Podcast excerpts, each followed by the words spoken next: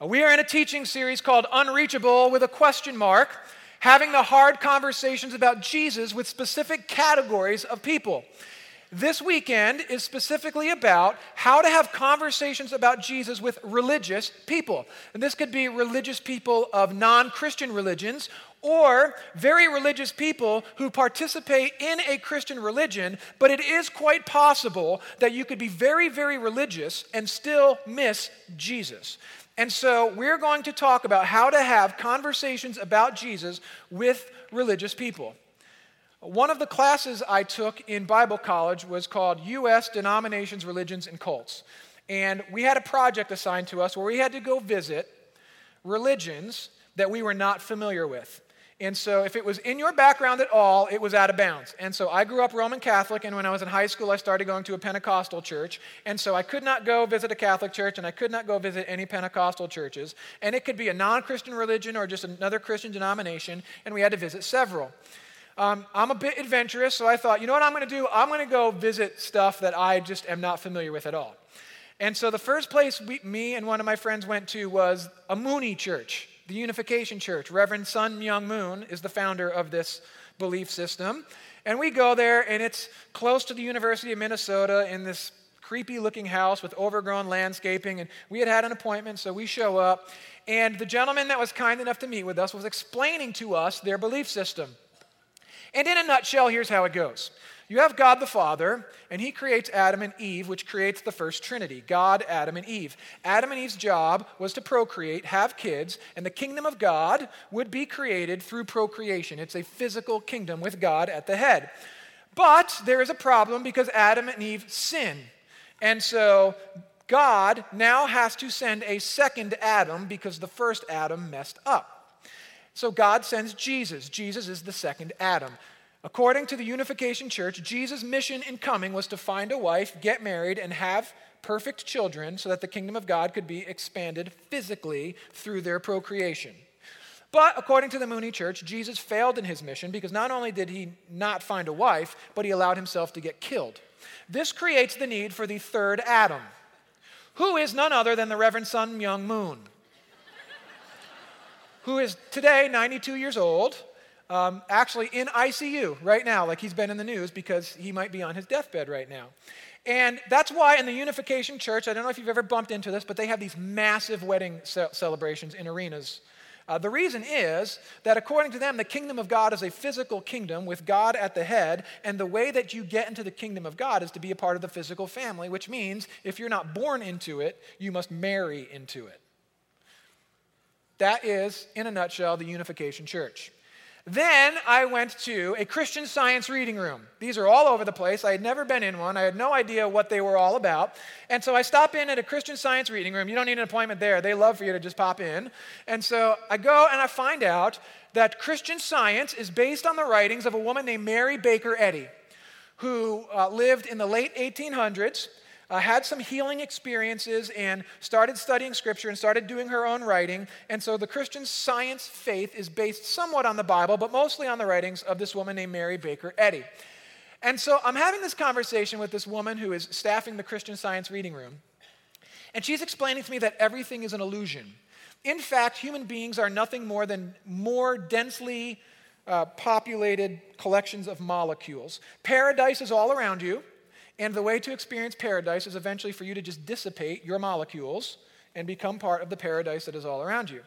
But you are not real and I am not real. And so I asked her this question. Well, if you are not real and I am not real, then how are we having this conversation? To which she responded, we're not. To which I responded, have a nice day. So that, in a nutshell, is Christian Science. Okay, now those are two kind of out there type belief systems. Let, let me pull it into Christianity because there's lots of different Christian denominations and people are very, very religious within their denominations. And I, most of you know I grew up Roman Catholic, and today if you go to like my family reunion, you will find Protestants and Catholics all peaceably having meals together, okay? So, uh, when I was in high school, I started going to a Protestant church. Now, there were still members of my family that were Roman Catholic, including my parents. My mom and I are fighting one day. It's not a religious fight. We're not even having a religious conversation. But my mom is mad at me, and so she says that she's going to her room, well, I'm just going to go talk to Mary about you. Essentially saying, you're hopeless, I need to go pray for you. To which I responded with all the wisdom of a sixteen-year-old at this point, why are you going to pray to Mary? She just has to pass that prayer request along to Jesus because Jesus is the one that the Bible says intercedes on our behalf before the Father. Wow, that did not land well. So a Protestant-Catholic war starts in the second floor of my house. All of these very brief illustrations of something we all pretty much know, and that is when you start talking about people's religious beliefs and you start talking about Jesus, things can get really tense really fast. And the question is, how do we, those of us that are believers in Jesus Christ, how do we, in a helpful way and in an effective way, have conversations with religious people that will actually help them understand Jesus and how to respond to Jesus? It's not easy. If it was easy, we'd all be doing it really, really well, but the truth is we're not all doing it really, really well. So what we're going to do is we're going to first look at First Peter chapter three. From First Peter chapter three, we're going to gain three tips on, in general, how to have effective conversations about Jesus. Then we're going to go to Philippians chapter three, and from Philippians chapter three, we're going to grab three tips very specifically about how to have conversations about Jesus with very religious people, whether they are Christian religious or non-Christian religious, it doesn't matter. All right, so we're going to dive right in. First Peter chapter three, read just a few verses here, starting with verse fifteen. But in your hearts, set apart Christ as Lord. And always be prepared to give an answer to everyone who asks you to give the reason for the hope that you have, but do this with gentleness and respect, keeping a clear conscience so that those who speak maliciously against your good behavior in Christ may be ashamed of their slander. Okay, three quick tips to pull out of here. The first one, Peter says, is be prepared. Always be prepared to give a reason for the hope that you have. Always be prepared. What does that mean? It means you're ready. It means that you are ready to have intelligent conversation with people, which means you and I need to be doing our homework, which means you and I, as we continue to grow up in the faith, as we continue to mature in our faith, as we continue to study our Bibles, we read good books, we continue to learn more and more about Jesus and about what he accomplished and what he taught and what that means for our lives. We're, we're, we're becoming more and more prepared. And the goal here is not that you would ever get to the place where you could give an answer to every single question that is ever fired at you from anybody in any given circumstance. You'll probably never get there. So what we're not saying is you need to be the Bible answer man or Bible answer woman for every question that anybody is ever going to ask you.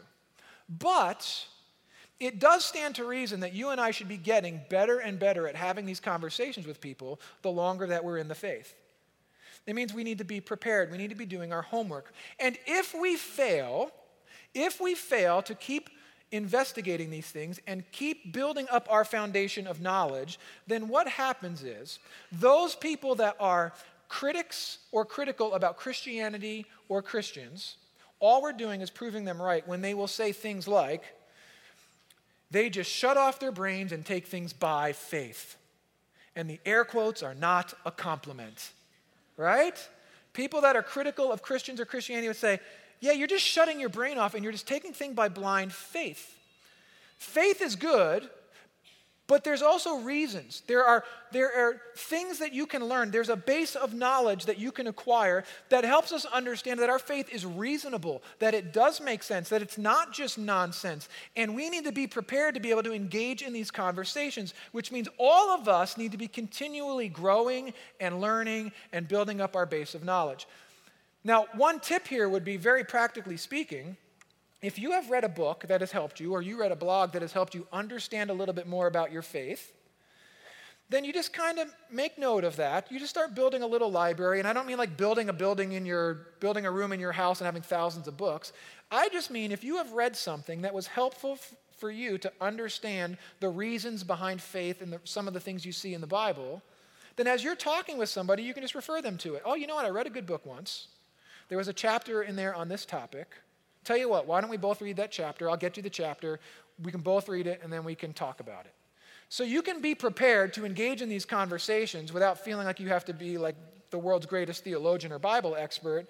You're just constantly becoming more and more prepared in how to have these conversations.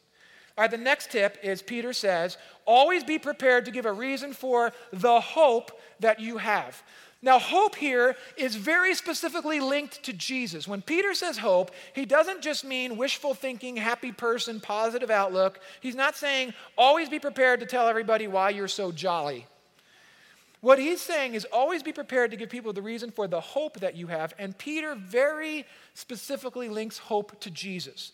Let's take a look at a few verses that come in this letter prior to what we're looking at. Praise be to the God and Father of our Lord Jesus Christ. In his great mercy, he has given us new birth into a living hope through the resurrection of Jesus Christ from the dead. Or a little later on, through him you believe in God. All these hymns are Jesus. Through Jesus you believe in God, who raised Jesus from the dead and glorified him, so that your faith and hope are in God. Hope is linked to Jesus. And we'll talk a little bit more about that when we look at the tips specific to having conversations with religious people. Third tip, when you have these conversations, Peter tells these believers, you do so with gentleness and respect. Gentleness and respect. Gentleness and respect. Do you know what Christians are not always known for? Gentleness and respect. And that's a problem. We don't ever want to become a stumbling block for people. We don't ever want to become the obstacle between somebody and Jesus. And the way that we engage in these conversations matters.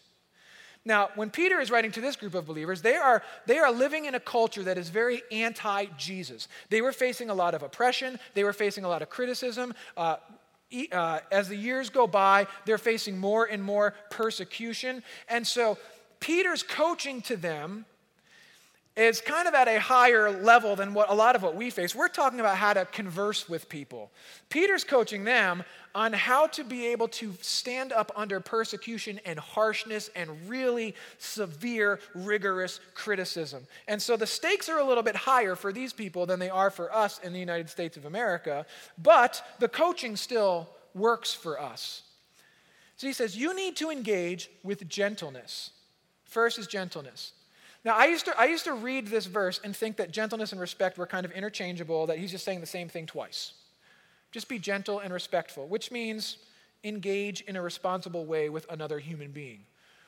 But it actually works on two levels.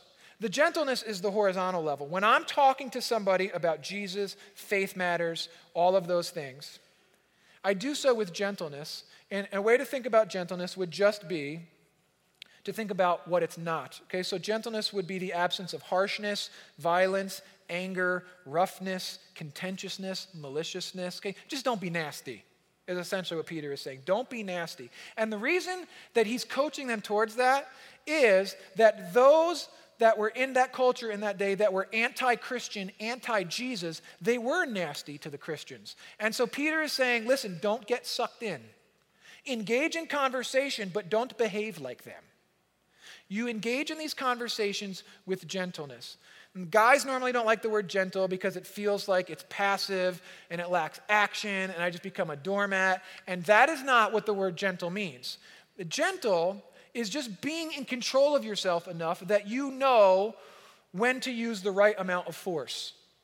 Let me give you an example. In parenting my children, if I'm staying under control and I am gently fathering my children, it means that I am using the correct amount of emphasis and force for what is required. Okay, so I don't want to be harsh or violent or angry all the time, but it doesn't. It also doesn't mean I don't. It doesn't mean that I don't discipline my kids or there's not boundaries or punishment, but it means that it should kind of match up. In other words, if one of my daughters spills her milk at the table, I don't scream at her and send her to her room for a week. That would not be gentle, right? So it is a, gentleness is a matter of understanding the situation and using the correct amount of force necessary and no more. So we engage in conversations with gentleness. But then there's respect, which in our New Testament, respect and fear are the same words. So when we talk about respecting God or fearing God, so the gentleness goes horizontal, the respect thing goes vertical.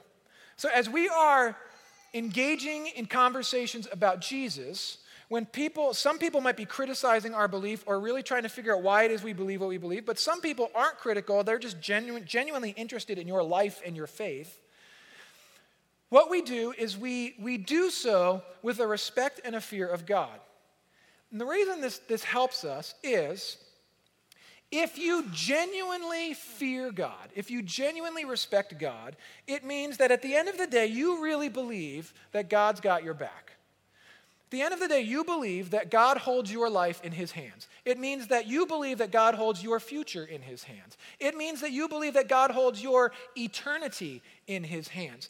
And if you truly believe that, then it allows you to stay under control. It allows you to engage in a more responsible way because in the back of your mind, you're thinking, listen, it doesn't matter how much you criticize me. It doesn't matter what you do to me.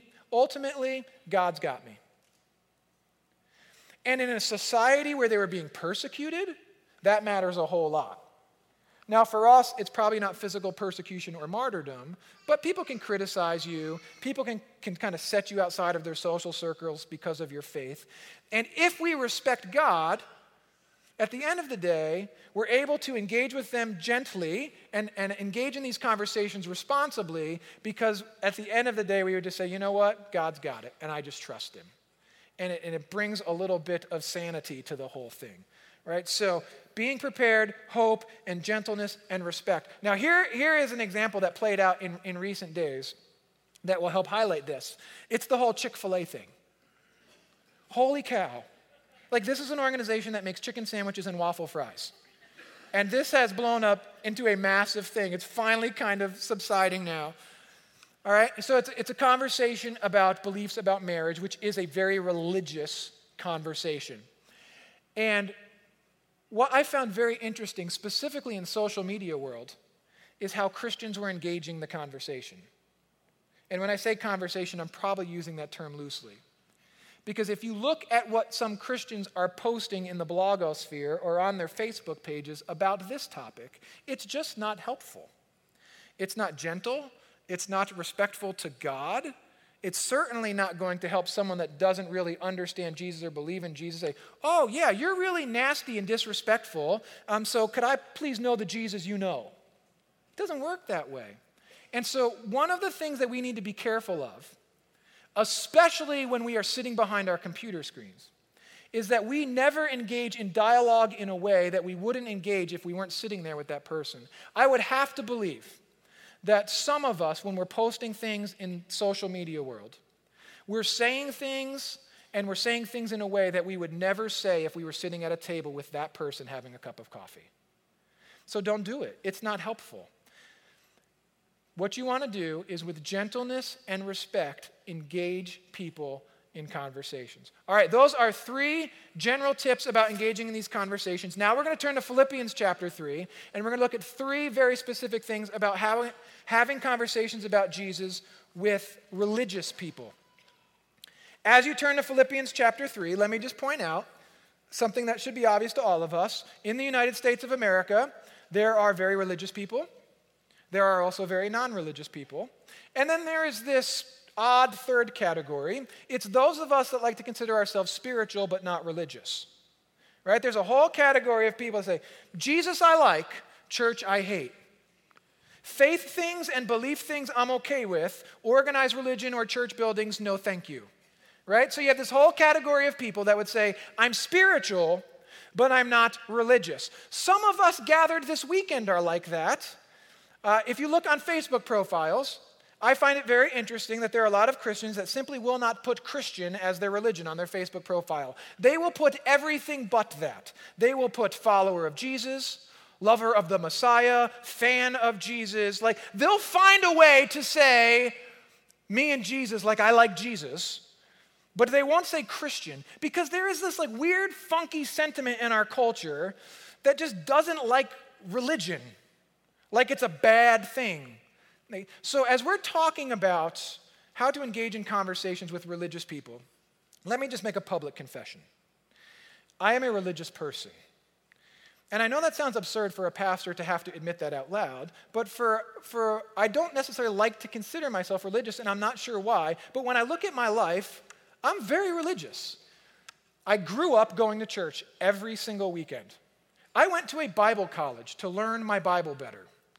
I am a pastor. I spend almost all of my waking hours at a church talking with people about faith, studying my Bible, teaching young people about faith, creating programs to help young people engage in faith, teaching on weekends at church services, performing weddings, performing funerals, serving people communion. Listen, I am like the walking definition of religious. So in some weird way, when we're talking about how to have conversation with people about Jesus who are very religious, we're talking about talking to each other, but also other people that are religious. So uh, this whole weird category of people that like to consider themselves spiritual but not religious, uh, here's an interesting spin on this. So whenever you're talking to somebody that likes to say, I'm spiritual but not religious, and you have a good conversation with them, essentially what you will find out is they think certain thoughts about God, right? So they do have a belief system. They've made it up. This is what I believe about God. And they have their own religious practices. They say, well, I won't go to that church building with other people, but what I do is once a week in my house, I do this, and then I serve at this soup kitchen, right? So they have created a set of practices that they engage in because of their belief system. So they have a belief system, and they have a set of practices. And they'll say, I'm not religious, I'm spiritual. And what I, the way I want to spin that is, you're probably more religious than the rest of us because you're the founder of your own religion. You've created your own belief system. You've created your own set of practices. So while the rest of us are following a religion, you've created your own. So on some level, we would all just kind of have to admit we're all somewhat religious, just some more than others. Okay, so three tips on how to have these conversations with religious people. Philippians chapter three, let's read a few verses here. This is the Apostle Paul, who has a pedigree. This man is religious, brilliantly religious, zealously religious, studied under the best Bible teachers, was born into the right religious families. Everything about Paul, if we want to play the comparison game and say, are you more religious than me? Paul wins every time. So let's see what Paul has to say. If anyone else thinks he has reason to put confidence in the flesh, and if you have your Bible, you can write the word religiosity there, and it will help you understand this. If anyone else thinks that he has reason to put confidence in their religiosity, I have more.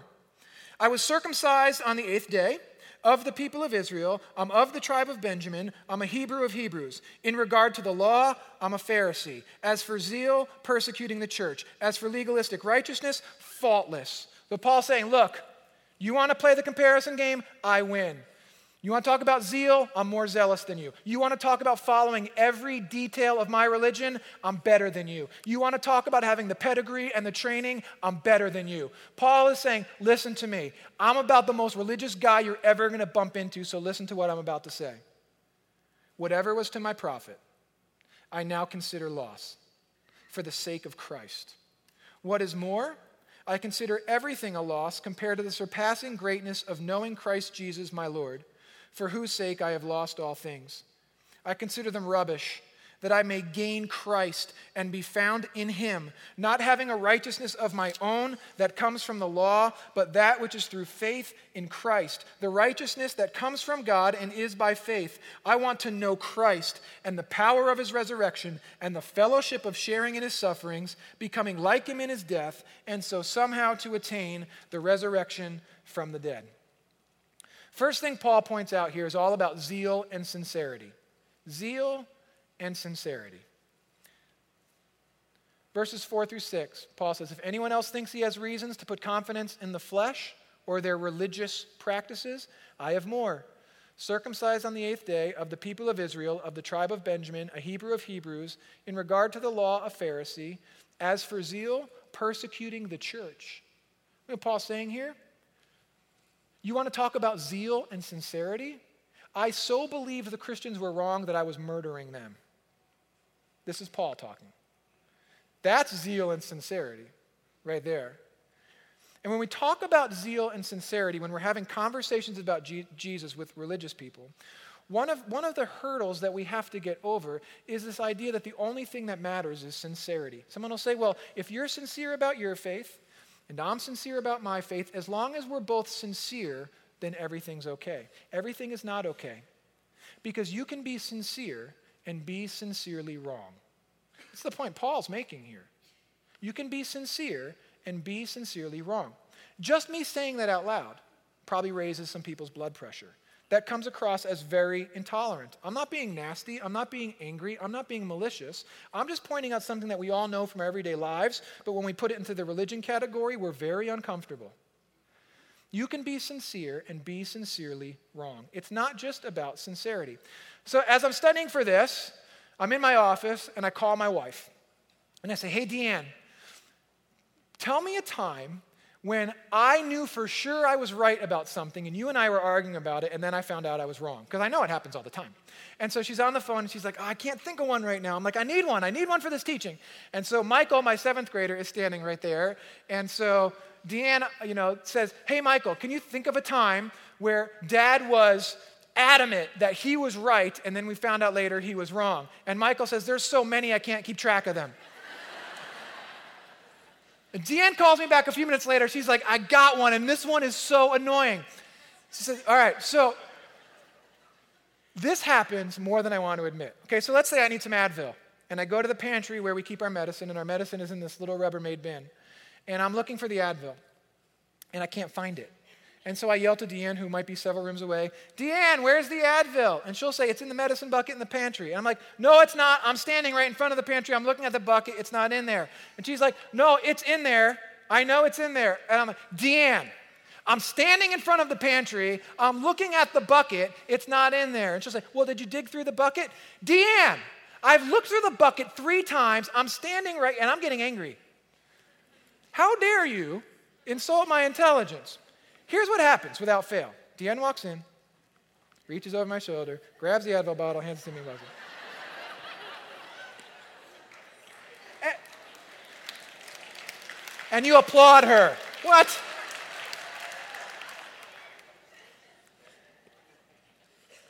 I'm sincere. I'm zealous in my conversation. I was sincerely wrong, and that happens a lot in my house. You can be sincere and be sincerely wrong. Another way to think about it might be if you're driving your car and you're going somewhere, a few-hour trip. You can make a wrong turn and not know it and sincerely think that you're still headed in the right direction and drive for another hour and then find out you are woefully lost or off course. And your sincerity has absolutely nothing to do with your lostness.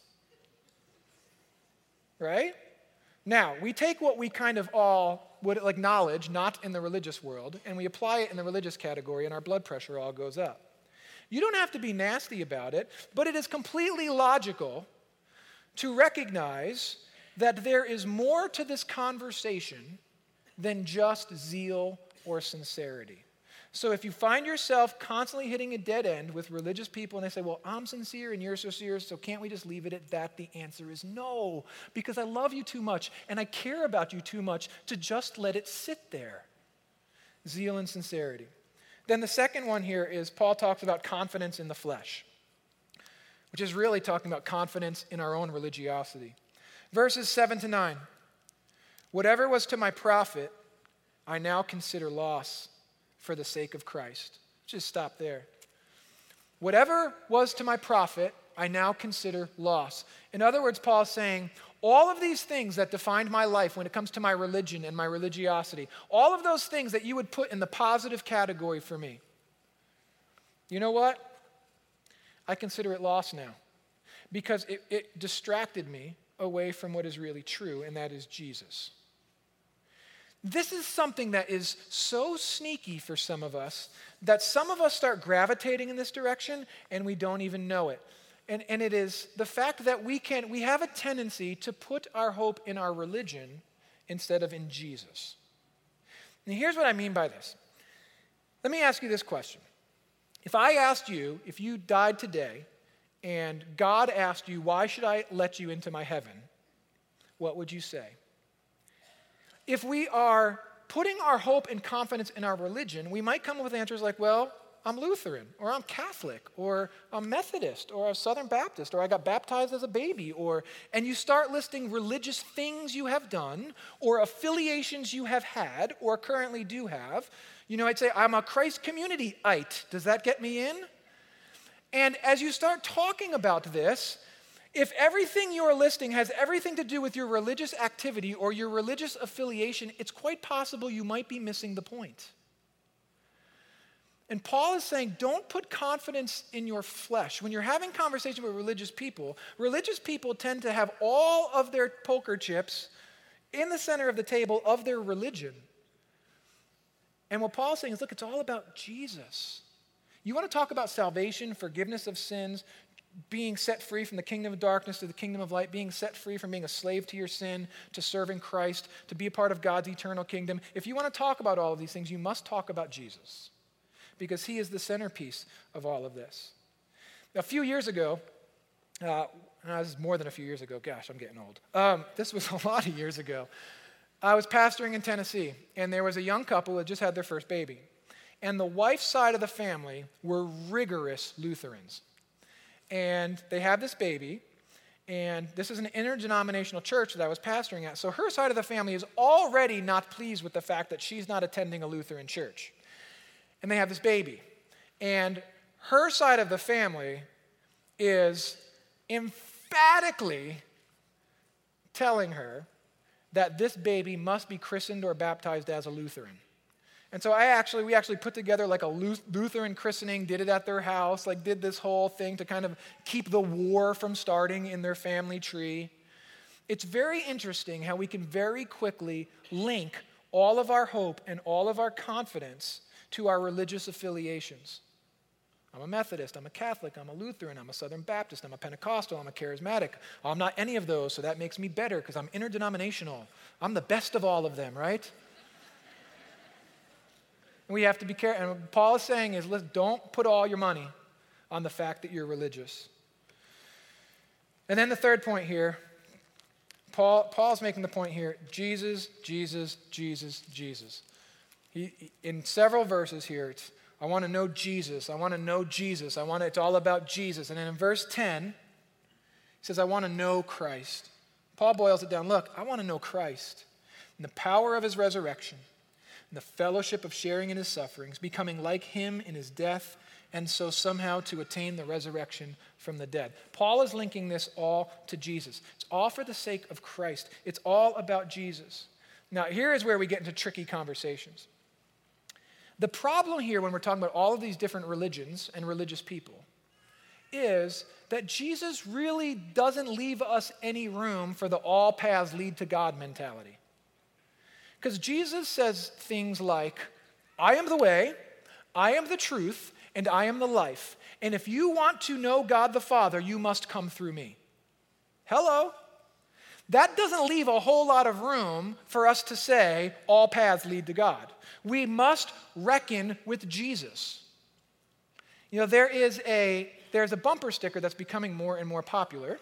Uh, let's take a look at it. Have you seen this bumper sticker out there? It it's starting to pop up more and more and more. You know, first it was like the Christian fish emblem. I'm not much of a put an emblem on my car type guy.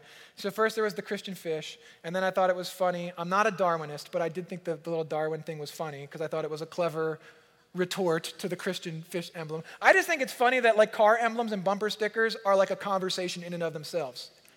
You know, like a bumper sticker will come out, and then the opposing viewpoint makes their bumper sticker, and then they make their bumper sticker. Well, here's a bumper sticker, and I found it interesting. I'm like, I wonder who made this and why they made it. Well, this, when you just look at it face value, with all of the different symbols of different world religions and belief systems, when you look at that, you might think that this person is saying all religions are equally true, just pick one.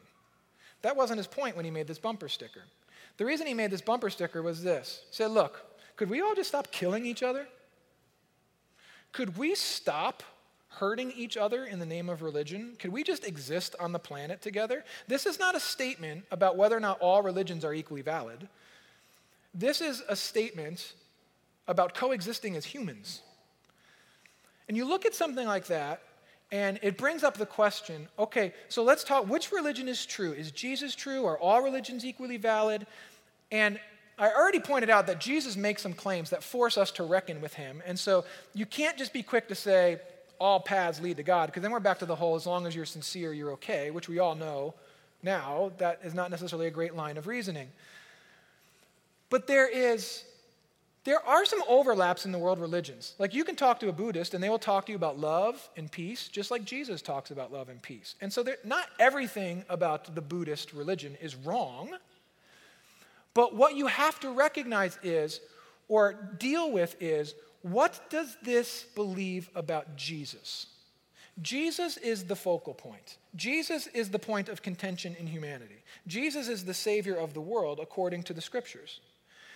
So let me just give you a quick example, and, and then I'll be done. You have Christianity, which would say Jesus Christ is the eternal Son of God. He is the Messiah, the one who was promised in the Old Testament to come and be the Savior of the world. Jewish people would say Jesus is not the promised Messiah. Well, we have, now we have a bone of contention, don't we? They both can't be right. Throw Islam into the mix. Islam would say Jesus was just another good teacher. So now we have three contradictory views of Jesus. You, it is completely illogical to say all three of those religions are equally true. They're not. And the place that we have to get to is, what do we believe about Jesus? So when you are having conversations with very religious people, a really helpful thing to do, instead of going down a million and one different rabbit trails, which you could do, and you might find it interesting, and if you have plenty of time, by all means, have coffee and engage in conversation. But a really helpful question would be, can you tell me what you believe about Jesus? I just want to understand how you view Jesus and how... Then, another helpful thing would be for all of us to every once in a while go back to the Gospels, Matthew, Mark, Luke, and John, which reveal to us who Jesus was and how he lived and what he did and what he taught. As believers in Jesus, we should be going back and giving ourselves a refresher course on this Jesus. And maybe it would be helpful if you're talking to someone that's very religious, whether it's non-Christian religious or some Christian denomination, to say, I'll tell you what, let's do this. Let's both read the Gospel of Mark, or let's both read the Gospel of John, and get back together, and let's just talk about what, what we're grappling with when it comes to the person of Jesus. Because really, that's at the heart of all of this. I want to, what Paul is saying is what I want to know. If Jesus is the Savior of the world, if he is the centerpiece of humanity, if he really is the eternal Son of God sent so that you and I could be reconciled with our Creator God, then that really is the biggest deal on the table, right? So we engage with gentleness and respect. We understand that our hope is Jesus. We're prepared. We engage in these conversations in a way that helps people deal with what's really on the table.